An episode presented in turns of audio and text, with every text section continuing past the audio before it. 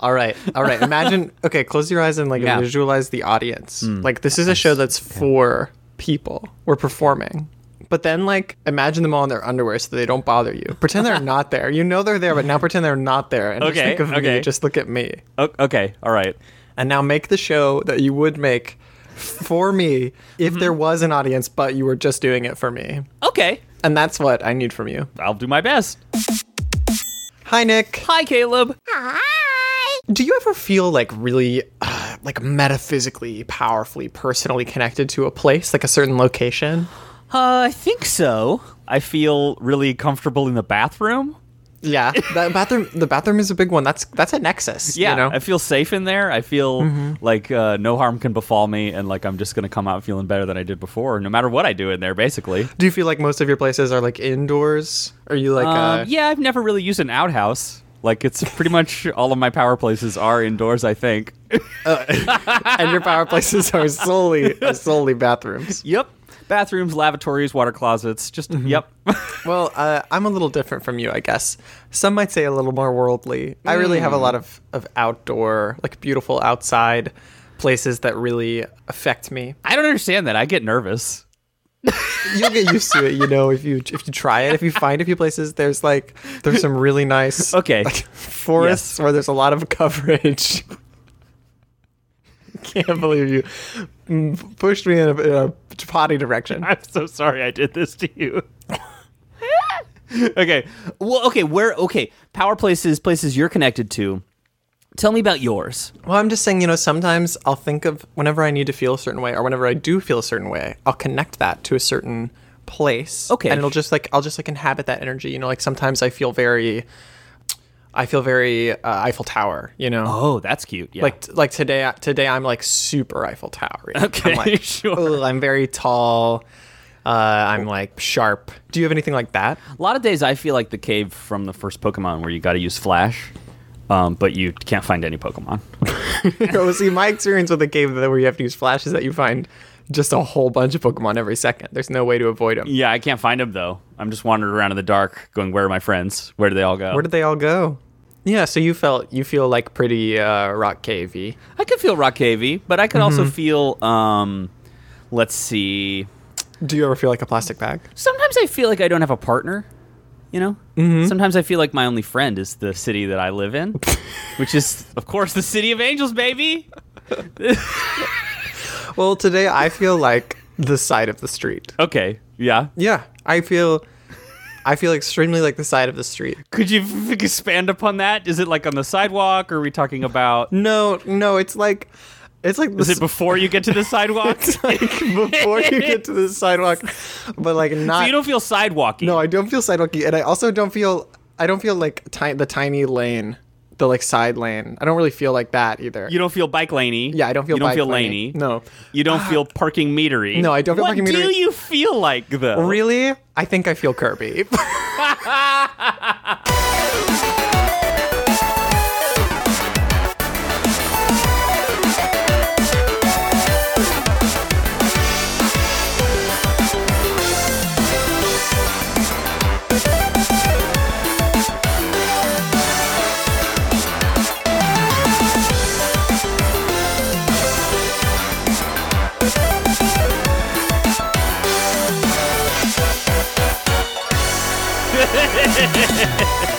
I liked it when I realized what you were doing. okay, good. It was uh, that was an extremely long one to ring in our new season. Woo!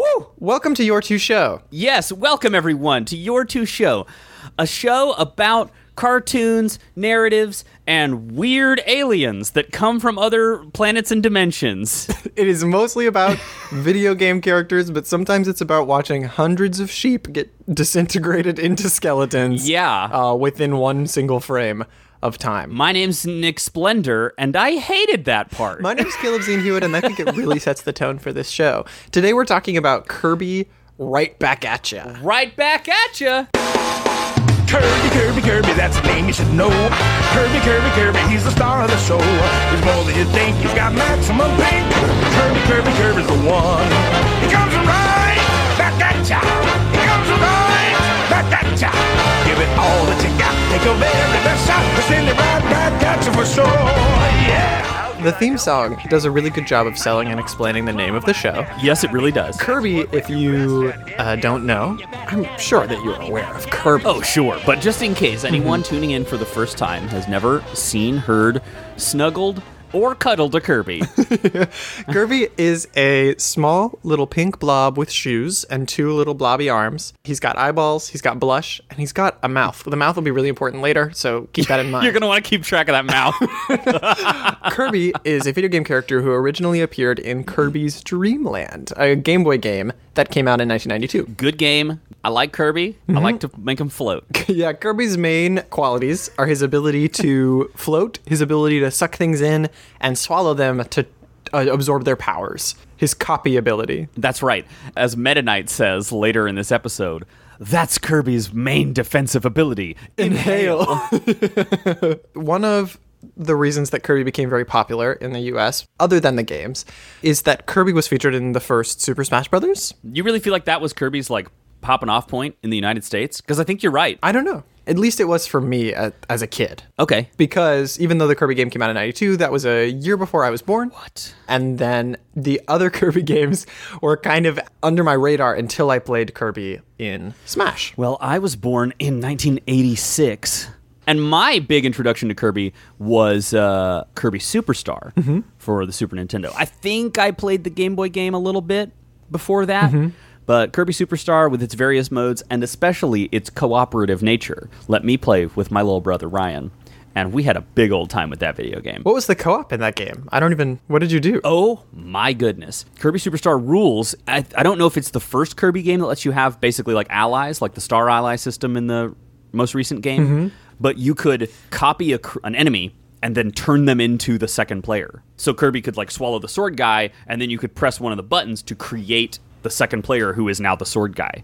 And it was so cute and cool. That's so and cool. A really fun mechanic for like not starting and always having a second player. It makes you as the like in my case the big brother mm-hmm. responsible for making sure your younger brother gets to play mm-hmm. in like a fun way Yeah. because he would get you know he'd get killed and then he'd be like oh I want to be the fireball and so I would like try to make sure I copied the fireball and then recreate him from that. Uh, it was really really fun. That is really cool. My first Kirby game was Kirby and the Crystal Shards, which was the N64 game. Oh, cool. Which I believe was the first Kirby that was like in three dimensions. Oh my gosh, I think I just accidentally committed a crime. I tried to do a search for Kirby and Crystal Shards and it auto-completed to ROM at the end.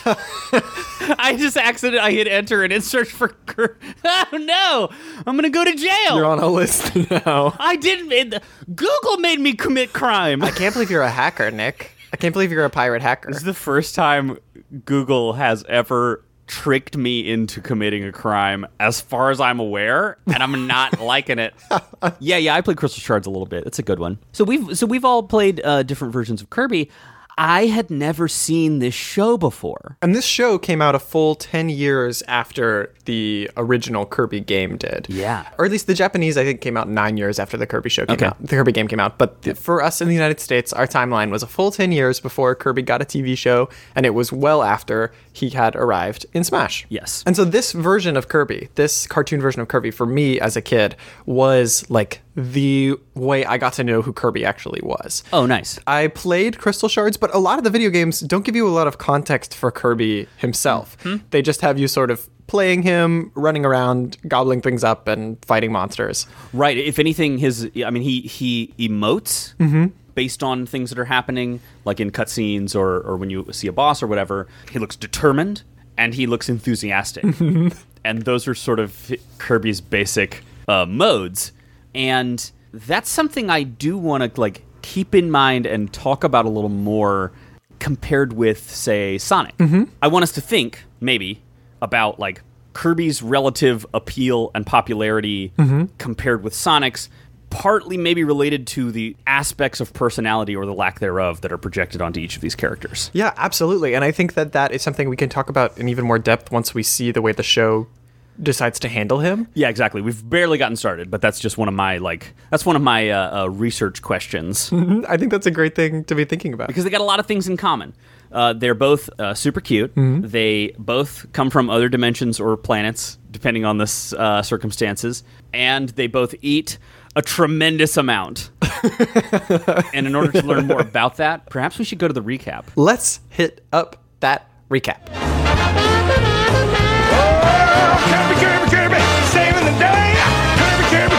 He's here to stay. Don't be fooled by his size, you won't believe your eyes. Kirby! The first episode of Kirby Right Back At Ya is called Kirby Comes to Cappy Town, which is a fun thing to say and should have been our warm up for this episode, I guess. And it opens on a bunch of sleepy sheep. They are very, very cute sheep. They look just like the sleepy sheep from Paper Mario. Oh. And yes. uh, we see them sleeping, hanging out, and they are immediately attacked by a giant, terrifying octopus. and when you say giant octopus, you don't mean like four feet across, which would be a pretty big octopus for me to deal with. That would be a large octopus for a uh, for an average human to have to see. No, this is like bigger than a house, bigger than two houses, perhaps even bigger Uh-huh. than three. it's pretty big. Yep. It's a giant octopus. It can float in the sky. It has very scary eyes and a little round mouth. And it does an action we will become familiar with as the show progresses more and more, which is to say, it inhales uh, very powerfully an entire flock of sheep and spits up their bones on top of, I suppose, the guy who's supposed to be their shepherd. This Yeah, guy yeah. runs out of the house and is like, oh no. they are devoured and the bones are out and you see the bones and it's gross. it's very scary and uh, thinking about like putting me in that time and thinking about a kid who's seen kirby and who's probably seen like trailers for this on uh on for kids like oh we're gonna we're gonna premiere our new show kirby right back at you with this like cute kirby guy and this like fresh and new hip 3d animation and then the first thing you see is a whole group of sheep get completely murdered uh-huh it's very spooky the octopus is very scary Yeah. and it sets a like very intense tone right off the bat I'd like to think about, you know, because we're the same age now, but at that time we were different ages. Mm-hmm. And you're talking about when you you would have been 10 or 11 when this when you Yes. Mm-hmm. were watching this. I would have been like what, 16 and just like not bothered at all. I was like so cool. I was in a rock band and I would have seen this and been like, "Ah, "Where's all the blood?" Yeah, it's all just bones, whatever. That's not even. Just bones? Come on. Make it tougher. I would have been so excited by this. Probably scared, but I would have been Mm-hmm. very, very into it. And I know, actually, I know for a fact that I watched this show from the beginning when I was a kid because I was really excited about it when it was getting released.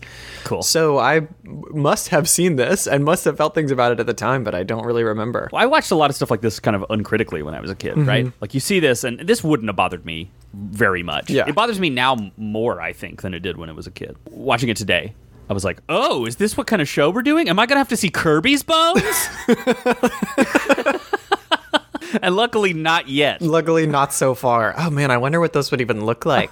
he probably doesn't have them, right? Because he's like a balloon. We're going to have to talk a lot about what Kirby is like on the inside as the show progresses. I bet so. We don't want to. We don't want to pour all that out right Yeah, now. yeah, yeah. We see the theme song immediately following, which I think we should talk about later after Yep. the recap. But it's incredible. Yep. And then the first thing that we see after the cut is Kirby inside of a star-shaped UFO. Mm-hmm. I say UFO, even though it's very it's identifiable. I mean, it's Kirby's ship, We've identified it. It's pretty much a star. Yeah. but it's a UFO in the sense that that's what it's shaped like. It's got a dome on the top. It's got a uh, star-shaped kind of rounded base, and it is like floating while ver- without switching around the way that it is vertically. It's just like floating left to right, sideways. I, it's just flying, It's flying through space. It's- I'm sure there's a word for that, but I don't know what you oh. want. Oh, I put a lot of work into that.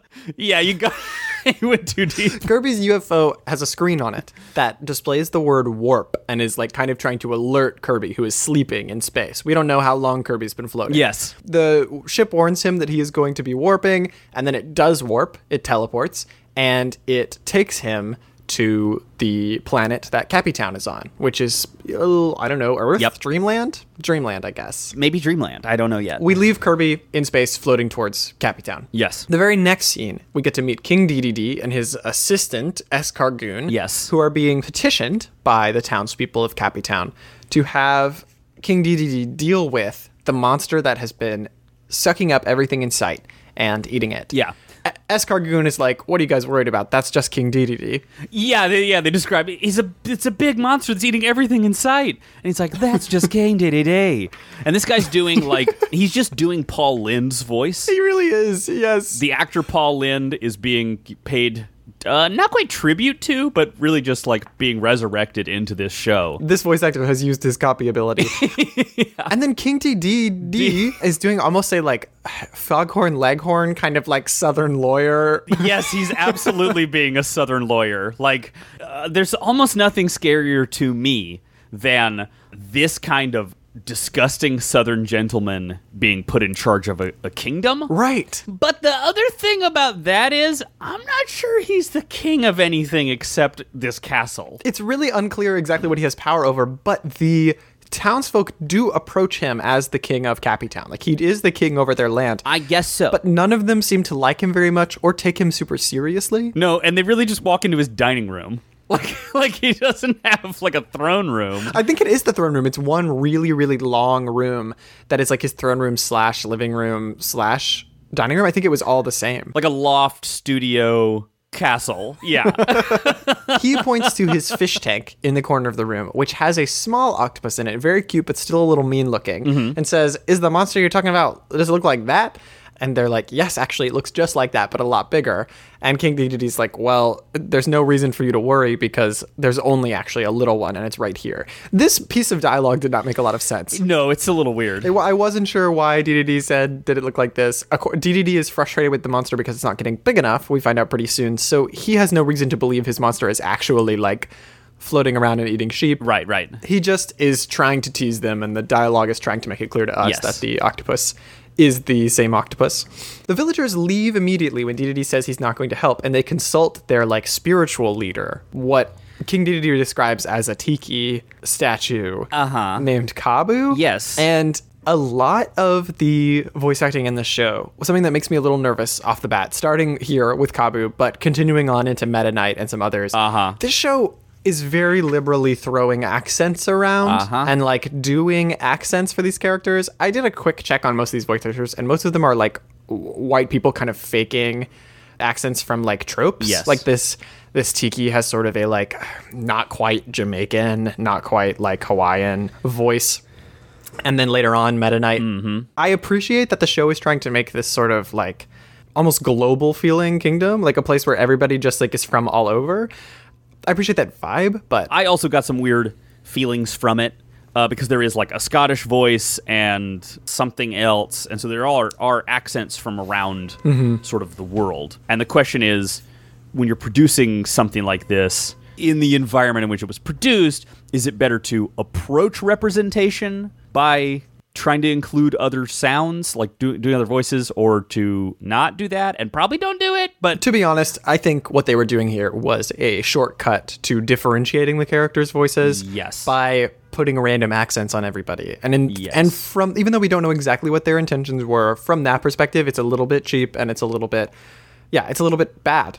yeah, I agreed. Yeah. But I just wanted to mention it and make sure that we were talking about it. But from this point forward, I just want to talk about Kabu as like a representative of like these this town's spirituality, very clearly Sure. right off the bat. Sure, sure. They go consult this like statue that can speak, Mm-hmm. and it apparently can see the future, and it tells them.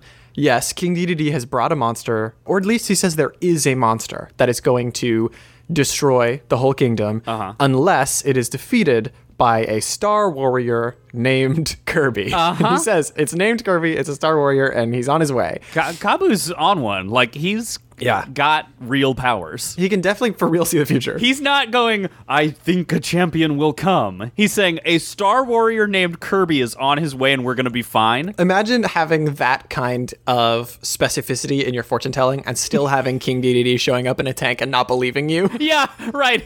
King DDD is clearly not a good listener. And that's a mm-hmm. common trait of dictators, etc., old s- southern lawyers, just mm-hmm. not being a good listener and you know, he's telling you the future And he's like, "Oh yeah, well, can you predict this?" And he's like, "Uh, yeah, I can."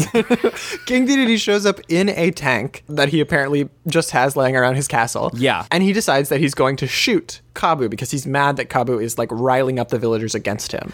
Where Kabu has directly stated that King Dedede is responsible for a monster that's going to destroy everything. Before we, uh, you know, we were talking about other shows we could talk about or other media. Uh, we discussed at some length Metal Gear Solid. Yeah. and uh, I'm happy to report we no longer need to talk about Metal Gear Solid because this show's got it. It's got all the good stuff from it. It's got a big weird guy in a tank. Mm-hmm. I was very excited to see that. Does Metal Gear Solid have a fortune telling tree? Yeah, it's got fortune telling tree. It's got a hungry star demon. Mm-hmm. It's got everything in it. So anyway, we pretty much we can just write that one off. We don't need to worry about it anymore. The villagers obviously trust King Kabu's opinion and his messages a lot more than they trust King Dedede. Yes. And this makes Dedede mad. So he says, Can you predict what'll happen when I shoot you with this tank? Yep. And Kabu says, I predict you're not going to push the button. You're not going to shoot me with a tank. And Dedede's like, ha ha ha ha. And Escargoon is like, ha ha ha ha. They're like, can you hear, do you hear this guy? He doesn't think I'm going to shoot it. And then Kirby falls from the sky, knocks him out of the tank, and ends Yep. that sequence. They are not able to push it, thereby confirming again that Kabu is the real deal. Kirby's StarCraft is like magnetically attracted to this tank. Yeah, it really is. They collide repeatedly. what happens next? Kirby lands and he meets the townfolk, the Cappies. Are they the Cappies? Sure. I want to talk about them for a second. I recognize them from the the Kirby games. Mm-hmm. Right? They're these little like hardwood cactuars. They look like if you took the gyroids from Animal Crossing and gave them legs. Yes. Mm-hmm. Bingo. I was exactly thinking about them as, as gyroids. And I was wondering where this series fits into the Animal Crossing canon. Mm-hmm. I think that it must take place like thousands of years prior to Animal Crossing. Because gyroids are fossilized. Exactly. Mm-hmm. Exactly. But this is during the time when gyroids were up, alive, and walking, and they had their own culture, their own civilization, Mm-hmm. and then Animal Crossing takes place as sort of a dark future where the gyroids have all gone extinct, but can be resurrected and made to dance with dark magic. Is that is that a dark future though? Like, so we're all going to go extinct. We're all going to become fossils. At least they get to continue to make music even in their future forms. I will go ahead and give you permission to make my skeleton sing in your living room. If I go before you, you can do that with me. For my funeral, will you puppeteer me so I can be the DJ? okay, this is a pact. We're making it. God, I hope neither of these come to pass. May we live forever. Amen. May we live forever. Kirby meets these two kids that are differentiated from the Cappies because even though they are Cappy children, they have specific designs. It's kind of like Yeah. the the anime joke about the colored hair. These kids have certain special hairstyles, and they're also not wearing hats, which most of the Cappy people are. Maybe you don't get the hat until you grow up. We'll learn more. Mm-hmm. The kids are named Tiff and Tuff, and even though we don't spend much time with them, they have these little fairy companions named Falala and Fololo as well. I love those. Mm-hmm. And the way that they introduce each other is very funny. Saying Falala and saying Fololo is not easy, and these these voice actors having to like very clearly say their names. Yeah. There's this whole sequence where they're talking to Kirby and they're like, "I am Tiff. This is Tuff. I am Falala, and this is Fololo." it's very goofy. It's very good. Kirby gets attacked by King DDD and dropped into a crevice. So the kids go and find Kirby. Kirby saves one of the kids when she's falling down the crevice, saves Tiff by using his like puff up floaty ability, which is the first time we see Kirby do anything but get punched. And is the when he does it the first time, it's kind of mm, how would you describe it? He takes a really long time to like shape his mouth into the like intake form. Yes. and then it slowly shuts around the like ball of air that we can't see and it's sort of weird They're trying to very clearly choreograph what's happening. And as a result, it does make Kirby seem a little more stressful looking. yeah Especially because they gave Kirby lips, I think. he's got a little bit of lips and he's 3d they actually do a pretty good job with the animation in this show yeah, agreed. like the 3d looks good mixed with the 2d except sometimes when it doesn't. and this was one of them where the way he like slowly turns and shuts his mouth around some air didn't do it for me. No, not good. it didn't quite work. And they didn't quite sell the physics of his floating either because Right. they keep falling for a minute and then suddenly he's magically floating, he's not drifting. I wonder if it's because he's adapting to the atmosphere on this new planet. That must be it. Yeah. you think he's got to like detect the chemical composition? I thought a lot about Superman. The yellow sun. Yeah, exactly. I mean, he kind of has a kind of Kal-El origin situation in this episode. Like, we don't know who his parents are, mm-hmm. who put him in the spacecraft, why was he a sleepy little pink baby that gets warped into this planet? There's a little bit of a Superman situation. I think it's super Superman y. You're right. they save Kirby from the crevice, and then when they get out of the crevice, King Dedede attacks them again, continues to knock Kirby around. And to be clear, the only thing we actually see Kirby do for most of this time is just fall. It's Yeah. made very clear that he can handle a lot of damage. Right, that's true. And he hasn't been aggressive toward DDD at all. Mm-hmm. Like, DDD has just decided, oh, this is your Star Warrior. Well, I'm going to play golf with him. Yes. He's nervous. He's nervous Yeah. that this Star Warrior really is going to hurt him, but he still doesn't believe that Kirby can because he looks so unassuming. Yes. The kids save him from King Dedede as well. They kind of run away, sort of beat Dedede. I don't remember exactly how that concludes. Yeah. But the. And Escargoon is here the whole time, by the way. We'll talk about him more in a minute. Oh, sure, yeah, yeah. They do introductions with Kirby, and Kirby does this very, like, baby thing of repeating what they're saying, but obviously not 100% getting it. Mm-hmm. Like, she says, My name is Tiff. And Kirby's like, Name Tiff. Name Tiff. Mm-hmm. And they do that a couple times, and Kirby's like, Kirby, Kirby. They conclude, the kids actually conclude, like, oh, he must be a baby Star Warrior. Like, he must be some kind of young creature. The truth is, of course, that Kirby is ancient, eternal, and fully formed. Yes, older than all of us. And he contains an infinite void within him. He still he still might be a baby, but he's definitely older than anybody there. You know how they talk about the universe is like expanding and then eventually it's going to contract? Mm-hmm. I began developing while watching this episode a sort of cosmology of my own. Okay, please. Wherein the universe has reached its maximum size and then Kirby was born. And Kirby is growing from a tiny pink ball within the universe until he will be able to grow large enough mm-hmm. to consume the entire universe, spit it back out, and that's the Big Bang. Yeah, it appears to be that Kirby is able to defy the laws of matter by sucking things in and making them disappear, but not converting them into anything. Uh huh. Unless they are being converted into energy for Kirby, that's not super clear. That's true. He did seem hungry. Like he does need to eat. They take him to dinner with a bunch of the Cappies.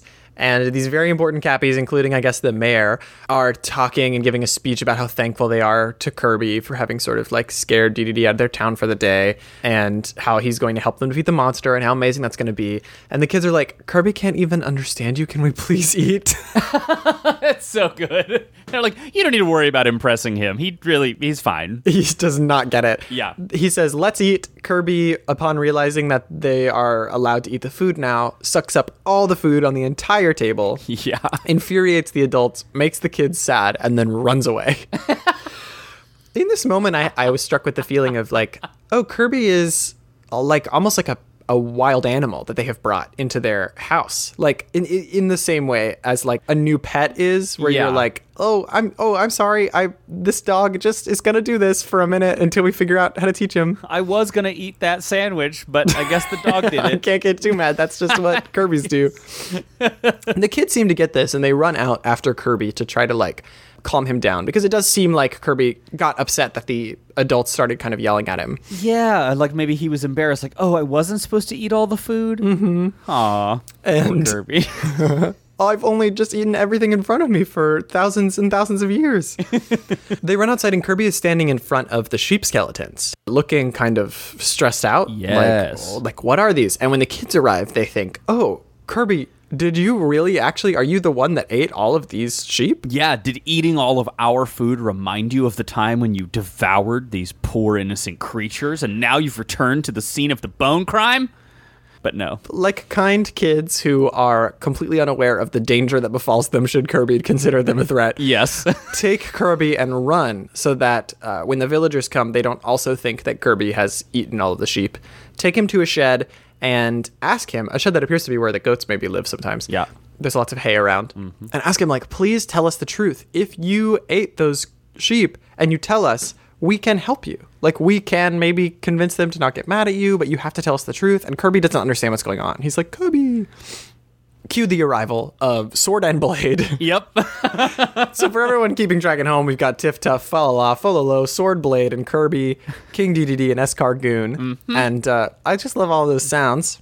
And these are all characters that were introduced just in this episode Yep. so far, not counting the giant octopus, Kabu, and the Cappies. Lots of characters. yes, indeed. They come in and they are apparently there for the king. They are looking for Kirby. Yes. And the kid has hidden Kirby in a bag. They reveal that Kirby's in the bag. And then Meta Knight arrives Yes, silhouetted against the night. right before a commercial break, Uh-huh. very dramatically. Yep. In the uh, like in the night where like a thunder crash uh, hits, Uh huh. and then when he opens up his cape, we recognize our good friend Meta Knight. He walks up, he starts inspecting Kirby, and he has this vision of Kirby in space. He like sees three dimensional Kirby surrounded by stars, and says, "It is, or it is true." Yeah, that's a really weird moment. Mm-hmm. He knows something about Kirby. Yeah, he knows a lot about Kirby because in Yeah. just another scene, he starts listing all of Kirby's magical powers. Oh, that's right. Yeah, Mm-hmm. he really does have like Meta Knight's either also from space. Mm-hmm. I've speculated in the past that Meta Knight like is a Kirby who wears a mask and Mm-hmm. has a suit. You know, like their powers are very similar at a certain level. Yeah. but may, they may be from a similar location or or you know. I bet it's likely. The two big possibilities here, because he says it is true about Kirby, he could be like a scholar of the Star Warriors, or could like Oh, I like that. could like know about them and know what they theoretically are, but has never known for sure that they really exist. I like him being a scholar. He's got his big uh, his big airship that he usually flies around, mm-hmm. and I would love it if it's just lined with books on the inside. Yeah, so many libraries. Or he is also like one of the Star Warriors. Like he could be Yep. another one of these like elder god creatures, like Kirby apparently is. It could be. And Meta Knight in the games is usually a sort of like third wheel mm-hmm. as far as the conflict goes. Like there's Kirby, there's DDD or whoever the main bad guy is, and then there's Meta Knight sort of working his own angle, mm-hmm. sometimes opposed to Kirby, but not always. And that's the way this plays out, even in this first episode, where we think Meta Knight's working for the king, and then he saves Kirby. He does appear to be like technically one of the king's employees because there are a few moments where he also protects DDD Mm-hmm. and is like, and he calls him sire and is like, you need to get out of the way. Yes. So Meta Knight respects the monarchy Yeah. somehow, but he also has his own agenda. He has his own things he's interested in, and apparently he wants to keep Kirby alive. Uh-huh. If he is a scholar, it could be to study Kirby, and if he is one of these Star Wars, it could be because he's lonely That's true. and he needs a friend. Yes. Escargoon and DDD are trying to fix Kirby's ship, and the one line reasoning we get for this is that DDD says if we can fix the ship, we can send him back Uh-huh. into space. Like we'll just make him leave. Yeah. It doesn't really line up with the, his motivations at the end. A lot of what DDD is doing is a little bit like for the sake of the plot. Uh-huh. Um, but in this case, they are trying to fix Kirby's ship. They're looking around for how it's obviously got some wild alien tech they don't know how to use. Mm-hmm. And they find a little like uh, jewelry box, or what do you call it? Like the the ring box that you put like a a diamond ring into when you're gonna propose. It looks like that. and they crack it open, and inside is a little tiny star. Yeah. Uh-huh. They don't know how to use it. They don't know what it is, but DDD can recognize that it's cute and powerful, and so he takes it for himself. Yep. Goes back inside, visits his octopus baby. The octopus baby is still small, and he's grumpy about it. So he sits down in his chair and he contacts the Nightmare Warehouse. Inter- Night- Nightmare Enterprises. Nightmare Enterprises, yes. And then the dude from the second Mask movie is there on the screen. Uh, and I can't get away from this movie. is he just from the second Mask movie, or is it the bad like club owner guy from the first Mask movie too? Oh, I guess it's also that guy, but he looks a lot like when uh, in Son of the Mask, when at the beginning they do that, when the guy puts on the mask and does the like, Uh-huh. I love you, baby, and if it's quiet, all right, I need you, baby. Okay. But he does it in like a Yeah. million different styles. You remember that? I don't think I saw Son of the Mask because it was related to Jim Carrey. I'm not allowed to watch the movies. oh, yeah. well, I loved that one part. I'll go watch it. when I was the age that that movie came out. Please don't look it up. I don't want to know. Okay. um, how old I was when I was obsessed with that. yeah, yeah, yeah. But I loved it, and he his hair has that part at the top that looks a lot like this. DDD says he's going to go online. Like he specifies that he's going to this like online storefront. He says it's a newfangled service. yeah, he sits down in his throne. A bunch of computer screens and holographic chambers unfold and en- encircle him. It takes several seconds. he enters his gamer couch, you know, mm-hmm. and then this like sleazy, slick dirtbag appears on the screen and is like, "Thank you for calling Nightmare Enterprises. How can we dis?" You know how whatever. How can we whatever? I didn't come up with another. I didn't come up with a joke. He's just like, hey, Welcome to Nightmare Enterprises, King DDD. How can I assist you? DDD says he wants to lodge a formal complaint, says that his octopus is not a big, giant, scary monster like they promised. Mm-hmm. The guy from Nightmare Enterprises says, Oh, don't worry, he'll grow on you. And apparently, satisfied by that pun, DDD says, Fine, pushes a button and turns off the whole thing. everything just goes beep beep beep blah blah blah blah and folds back into the floor. it's very silly. They wanted to introduce the system to us, which is funny, but Yeah. they definitely just had DDD give up on his complaint very fast. Yes. Maybe he's nervous on the phone. he, he says something about the newfangled online storefront so that he can order his army of weird monsters or something mm-hmm. right so this is setting up that we're probably going to see him purchase like this is our monster of the week mechanic right Yes, yeah. is that DDD is going to be able to order weird aliens and i bet you a lot of them are going to have to deal with hunger Yeah, we'll get to that in a second. I don't know that for sure, but um, they're trying to go as fast as possible in this episode to kind of lay the groundwork so that if you catch any subsequent episode, you'll kind of know what's going on, right? So DDD goes to look at his octopus again, and now, in between the time he got on the phone and got off the phone, the octopus has grown a little bit bigger and is sitting on the top of his tank. It hypnotizes him. Is there any reason for this? For the octopus's growth, yeah, it doesn't seem like it. Maybe it's just when the octopus gets hungry. yeah, maybe so. Mm-hmm. So it gets big, it hypnotizes DDD. Kirby runs inside, I guess having seen its ship and then looking for its stuff. Mm-hmm. Kirby runs inside, and DDD is now in a like rage with his eyes all glowing with the octopus's hypno- hypnosis glow. And he starts hitting his mallet all over the place trying to get at Kirby. Hmm. Hmm. Kirby starts out dodging pretty well and then gets just like totally beaten up over and over. We see a like montage of him slamming into different walls and pillars. Yes. And then the kids arrive, and in the chaos, DDD drops the star. Yeah. And it stops being just the hammer that DDD is trying to hit him with. Now there are like other contraptions Yep. around. Kirby gets crushed by a bunch of rocks and comes out like a sickly green color. Yes. And the star is also sickly green. Mm-hmm. And that's when Tiff. Does Meta Knight explain? Yeah, Meta Knight says that's the warp star. It's the source of Kirby's power. I'll, t- I'll be honest with you.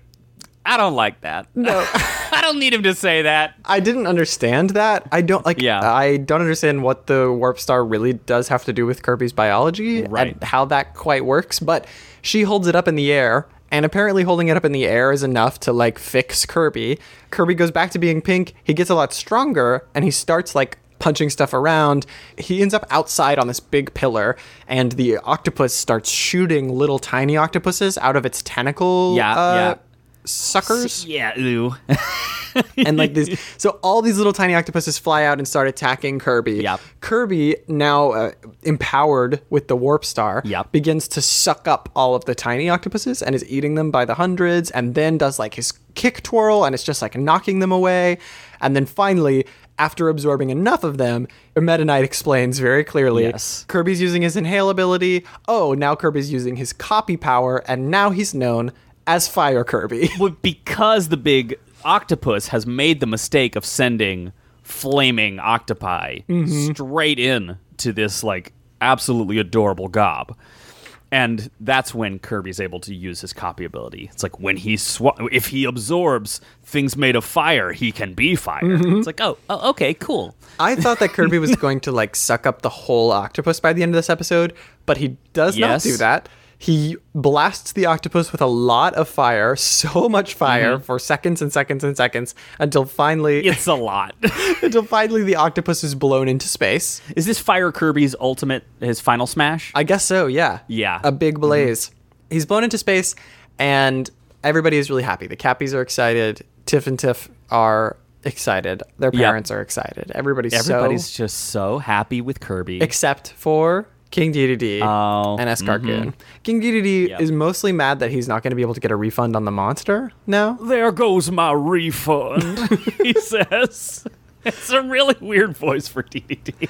but all working but all working together the town fixes kirby's ship Yep. and kirby gets in the ship they have a little like didn't you hear me i said go Oh, yeah. uh, moment that is trying to tug on our heartstrings but with very limited time It's like the tiniest strings. It's like not. We got one little string, just like hey, hey. Okay, never mind. kirby gets in his ship Mm-hmm. to fly away and leave the town but then ddd says no i'm not going to let that happen and shoots the star with his tank the star falls from the sky crushes the tank explodes knocks DDD and Escargoon out of the way. Yeah. Leaves Kirby out of his ship with Tiff and Tuff, and Tiff immediately is like, "Oh, I guess you're not leaving." Haha. yeah, we see bad guys in these shows and in real life do this stuff all the time, yes. which is this like self defeating, like being so caught up in the moment Mm-hmm. and just like not wanting to let anybody have what they want. Right. Even when it aligns with what you want.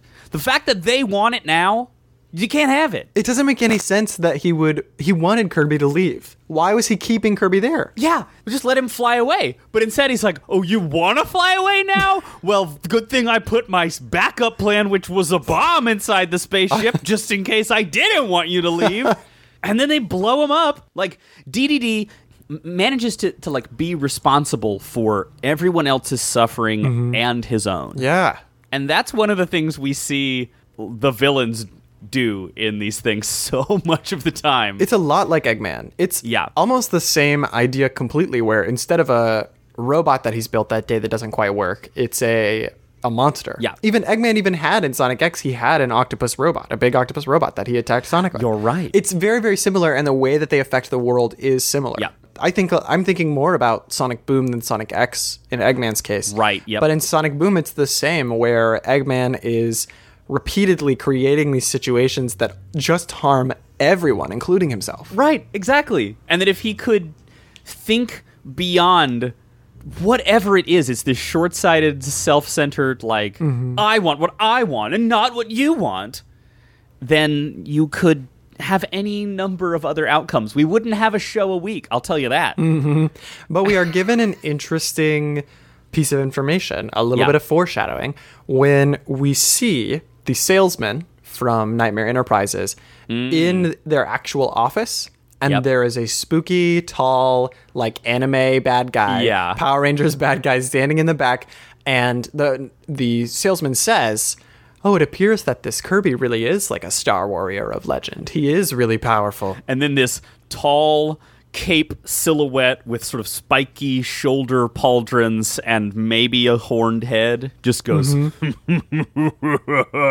and then it cuts like And that's all. it's just one little evil laugh to go like don't worry there is also like an even more evil person behind all of this Which I like because I love the idea that DDD's like selfishness is actually just a money making opportunity Ah. for the real big bad guy who needs to compile resources for some reason. DDD is being manipulated by an arms dealer, literally, and his self centeredness creates a capitalist hunger that he thinks he can buy things to both improve his decor vis a vis an aquarium full of beautiful octopi, Yep.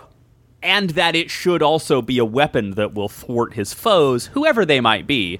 In this case, we have to infer that DDD really hates sheep. Yeah, we don't know we don't know exactly why he was buying the octopus before, but we can assume now he's going to be buying monsters to try to defeat Kirby. Right, because I guess he would just be trying to like cement his role as like alleged king. Mm-hmm. Like, oh, I have a powerful monster. No one can stand up to me now.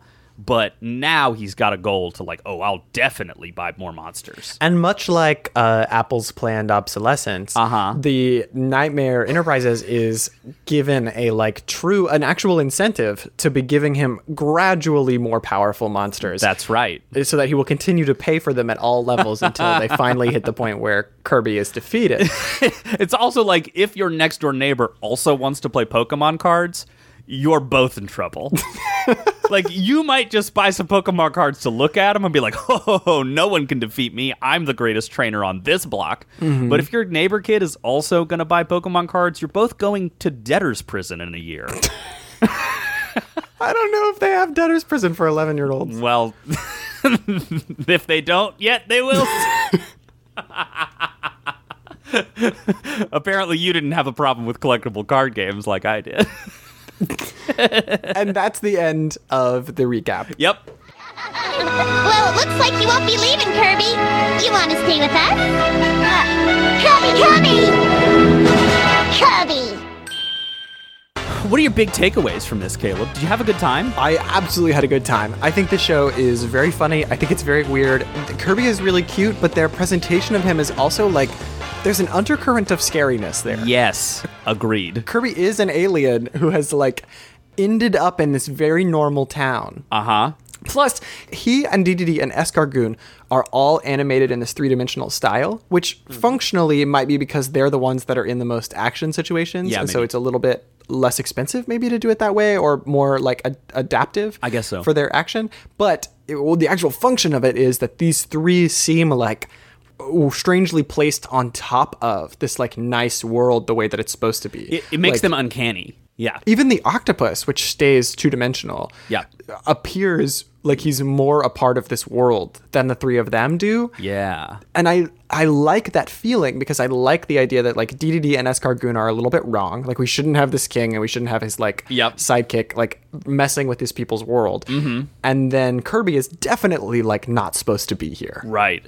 Now, we don't know where this story takes place in the larger context of Kirby, but like, Yeah. DDD is historically in conflict with Kirby everywhere he goes. Mm-hmm. So it's possible that DDD is also not of this world. Mm-hmm. Maybe he came from space and like set up residence and became a king. Maybe not. We don't know. Mm-hmm. It is But- interesting that these cappies, which are clearly like one consistent like people and it seems like a species, that they are not ruled themselves like by a cappy or by someone who is part of their community. Right. Is interesting. It begs like where did he come from? Right, exactly. They have their sort of spirit guide. They receive guidance from Kabu, and we can imagine projecting backwards the time before DDD came. The Cappies, you know, had their situation. They consulted Kabu when they had questions about things. Kabu's like, sure. I mean, I can literally tell you anything you want to know. I mean, I, I can tell you precisely what to do. I mean, I, but, uh, like, why don't you come and talk to me every day? And they're like, it's okay, Kabu. We don't want to wear you out. He's like, no, I'm, I have infinite energy. I'm a powerful statue. I can see all time. Can you, d- guys come back? Come back. And I'm also just like left here with my thoughts all the time. And when you can see all time and you're left in with your thoughts, like Whew. the amount of time that I spend looking exactly at what happened to me in middle school is intense. you do not. I really need someone to distract me. I can I can picture perfectly all the mistakes that I have ever made and will Oh. ever make, and I would just really love to not do that for a little while. Hoof a doof. Um, well, and, and I presume we'll learn a little bit more about Kabu's capabilities. Mm-hmm. Maybe he doesn't see infinitely on all directions, but he can provide sort of short term guidance. We'll find out. But DDD has disrupted what we can presume to be a kind of a, a pastoral I- idyll. What if Kabu and Meta Knight have some kind of relationship? Like, what if that's where Meta Knight has this information about Kirby as well? Like, if both of them have been communicating about like the, this potential future and what these Star Warriors are, Interesting. and so that's part of why Meta Knight feels like, oh, it's true. Is that it's another one of Kabu's like big prophecies? it's something that he's heard about Mm-hmm. and like gotten facts about but kind of couldn't st- there's still something about even even when you have someone who can tell the future it's very common in, in fiction to, for people to be like yeah but are you sure about this one I have a couple of big things I want to ask you about. please go ahead One of them is the theme song. How, Yes. How does it treat you? How do you feel about it? Describe it to me. i loved it i got excited immediately like unfortunately my knowledge of like big band music begins and doesn't quite end with zoot suit riot but it,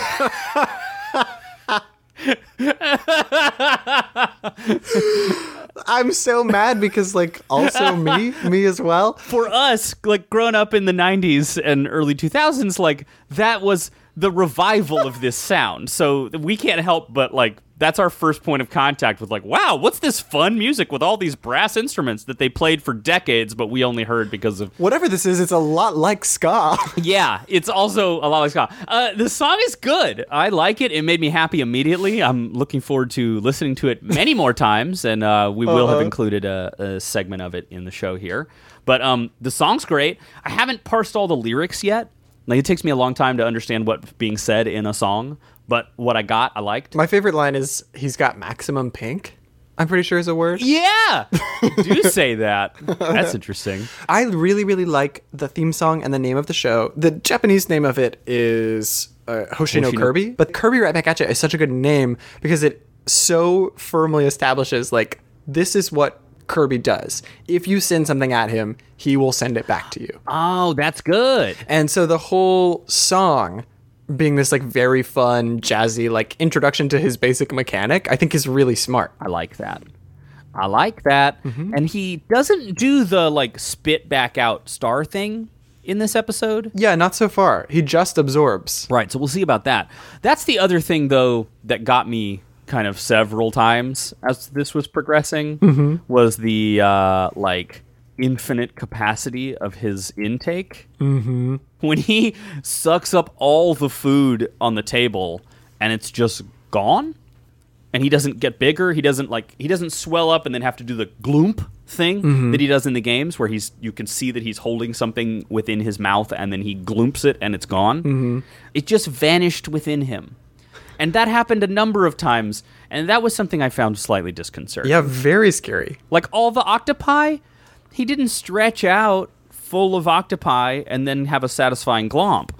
Instead, he just you know, he just into he just schwarp. It's inside. I can't do like a good intake Kirby sound apparently. I really liked that one. but where does it go? I think it's totally likely that we will go into his stomach by the end of this television. Oh boy. I think that's extremely possible that we will see the pocket dimension inside of Kirby. I think so. And that is what I'm presuming is happening is that there is this sort of like unconscionable void within him where all of these things either go or just like vanish through. Yeah, are they, I wonder, floating around? Mm. Like, are all those octopus still alive and now forming like a colony inside of this separate universe? Yeah. or are they all like frozen in stasis? Like, what is it like? or are they being stretched through like the heart of a black hole through the singularity of Kirby? Do they stay there and live and like fear for the day that Kirby needs a power? Because then he will like finally move them into himself and absorb their actual essence. Kirby has, like a cow, four void stomachs. In the first one, he stores pure nutrition. In the second, he shifts potential powers. Mm-hmm. The third stomach is where he digests the powers, and the fourth one is where they become stars. And also, this episode really did have a theme of hunger, like you mentioned. Yep. Right off the bat, we see this octopus eat all of these sheep, and then we have a joke about how DDD is always eating. Yeah. And then we have Kirby show up, and it becomes a question of is Kirby the one eating these sheep? Yeah. Is this octopus the one eating the sheep? Why does DDD want this octopus in the first place? uh huh. There's this idea of consumption that that was very, very powerful in this first episode. Oh, even including the shopping, like shopping from this catalog of monsters. Yes, yeah. Capitalist consumption. and DDD's implied like imperialist takeover of this place Right. that has this like totally different way of living and spiritual system. Uh huh. So there's a lot, a lot of ideological material on the table, and we'll we'll reflect more on hunger, I'm sure, as we go. But the hunger in itself is not evil. Yes. You know, hunger is not a problem. We all need to eat. All creatures, great and small, must consume in order to live. Mm-hmm. The problem, of course, is when you consume more than you need. Mm-hmm. The octopus, but we might say this of Kirby too, is a kind of invasive species. Yes. Yeah. This is something which is not adapted to this environment, mm-hmm. which comes in, and Kirby, apparently, his dietary needs far exceed those of the gyroids. Well, it could be that Kirby is adapted to his environment, but that Kirby is meant to devour like planet-sized things. That's what I'm saying. Maybe, and maybe Kirby's homeland has lots and lots of things, you know, to eat. Oh, that's possible. I've been thinking of Kirby as a as a being that has always existed in space, but we don't know. I'm thinking of his parents back home on Kirby Krypton, just like shoving hamburgers into their baby's mouth as they put him in this capsule. Like, hold on to these in your first stomach, Kirby. Don't turn them all into stars immediately. You need to eat. We're going to fill you up with hamburgers and then seal this up, put you to sleep until it's time for you to warp to your fated destination. That's really interesting to me because I wonder if the real thing here is not about controlling your hunger, but if the question is more about what you do with the things that you consume afterwards. Because Kirby is not Okay. even though he is like lightly admonished for having eaten everybody's food. Uh-huh. It's not really portrayed as something he did super wrong. It's portrayed as something that he's just gonna do. Yeah. And he is like eating so much. He's eating these little baby octopi. He's eating everything that gets in his way, but he's turning it into fire to then save the day. It's turning it into justice. Yeah, exactly. Is the show, do you think, telling us that it's okay if you eat a lot, if you do good stuff with it? Or do you think it's getting to like, you have to learn when to absorb and when not to absorb? Uh, we'll have to see how it plays out. So far, the dichotomy is between like conspicuous consumption that doesn't serve your good or anyone else's good. I- In, the case of DDD, and the, buying this sort of like trophy exotic animal, trying to exert power over others. The octopus, which is devouring the entire countryside for no clear reason. Just just because it like is angry. Hangry. Yeah, it's hang- well. Yes, the octopus is hangry. Um, once again, uh, Snickers rears its ugly head as we go to our first ad break. Just kidding. So, do you, was there anything else about the show that you wanted to talk about or anything that really stuck out to you? We covered a lot of it. Let me think for a second. We talked about the gyroids. We talked about Superman. Well, my only other Superman related thought is that the warp star gives Kirby power. Mm-hmm. So we sort of have a circumstance where it's not that Kirby went to the right place to receive the radiation of a certain star, but he comes with his yellow star Yeah. that gives him the radiation. And when he's cut off from that, when he's separated from it for too long, we have the scene where Tiff pulls the star out, and just being within like visible range, Kirby is powered up again. And I think that's an interesting thing. I'm very curious to see what they do with the mechanics of the warp star and the implication that his power comes from that. Yeah. Also, we did see Kirby ride it. We've I forgot to mention that, Yep, but we got yep. we got to see him jump on top of it and it, it expanded and got bigger. Yep. So we see him in his sort of classic, like riding this warp star pose. Mm-hmm. And this is something that the cartoon, like Sonic's cartoons, do too.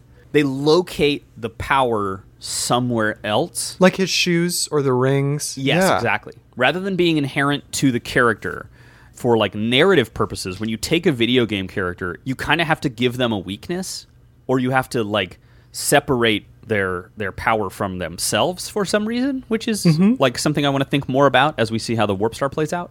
But uh, yeah, that was the only other thing I, I guess I really thought about. I mean, this show is like a lot of fun. It was really, really fun, very cute, and I had not thought about the mechanics of that being that he had to like be exposed to the warp stars like direct energy, like radiation, and that I guess we'll see if that's what it really is. But yeah, that's what it seemed like to me. that does make a lot of sense, and I am excited to see like what do you think happens when Kirby sucks up the warp star? Uh huh. Oh, I was thinking about it immediately. I was like, put that star in his mouth. yeah, because there's a reason he hasn't already done that, and I want to know what Uh-huh. it is. As you're playing along at home, Mm-hmm. as you're watching along and you're watching each of these things, everything that comes on the screen, you need to ask yourself, is Kirby going to eat that? What happens when Kirby eats this one?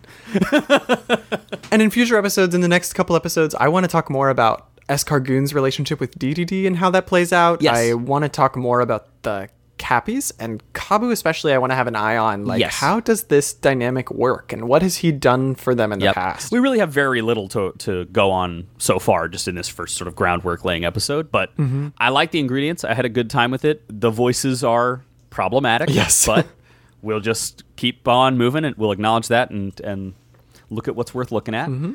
I had a great time watching this, and I hope our listeners will tell us how they felt about it too. Are we having a good time? we want to talk about Kirby for a little bit. Yeah, our current plan right now is to talk to Kirby for a few months, Mm-hmm. a couple of months, watch a few episodes of it, see how we feel, and then potentially move on to something else. We'll be probably reaching out to you guys for suggestions and ideas about other things to watch. Quick thank you to Dave Donkin and Goodnight, Goodnight Productions for our theme song, which is still Hydrosity Zone from Sonic the Hedgehog. Thanks to everybody who worked on uh, Kirby Right Back at You, aka Hoshino Kirby, and all the stuff in there. And we don't have time for it right now, but we will have to talk about Super Smash Bros. Ultimate World of Light, starring Kirby, Oh my gosh. which we have both been playing and enjoying, but we don't have time for that right now. No, definitely no time, but gosh, I want to talk about Smash Brothers. okay. Until next time. Yes. I am Caleb Zane Hewitt. I'm Nick Splendor, And you're two. Ha ha ha ha ha!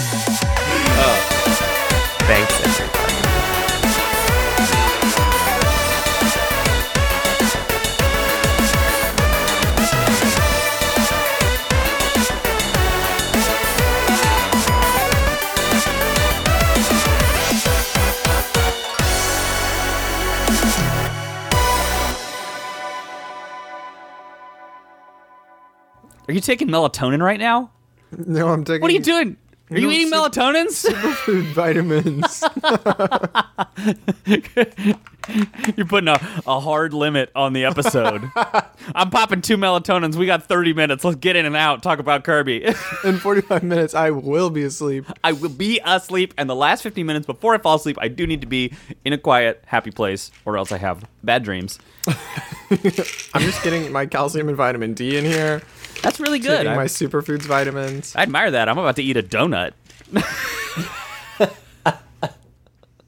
Please go for it. Please chow your donut. Get my superfood. This is my superfood. it's a torus. That's a unique mathematical shape. Yeah, you and Homer Simpson getting that power. Uh-huh. How does it feel to eat the food of a cop? I'm the Homer. Oh, I'm the Homer Simpson of Popeye. No, I'm the Popeye of Homer Simpson. When I eat a donut, I get really strong. I'm not sure that analogy quite. I'm not sure any of that works oh, functionally or comedically. Moving on.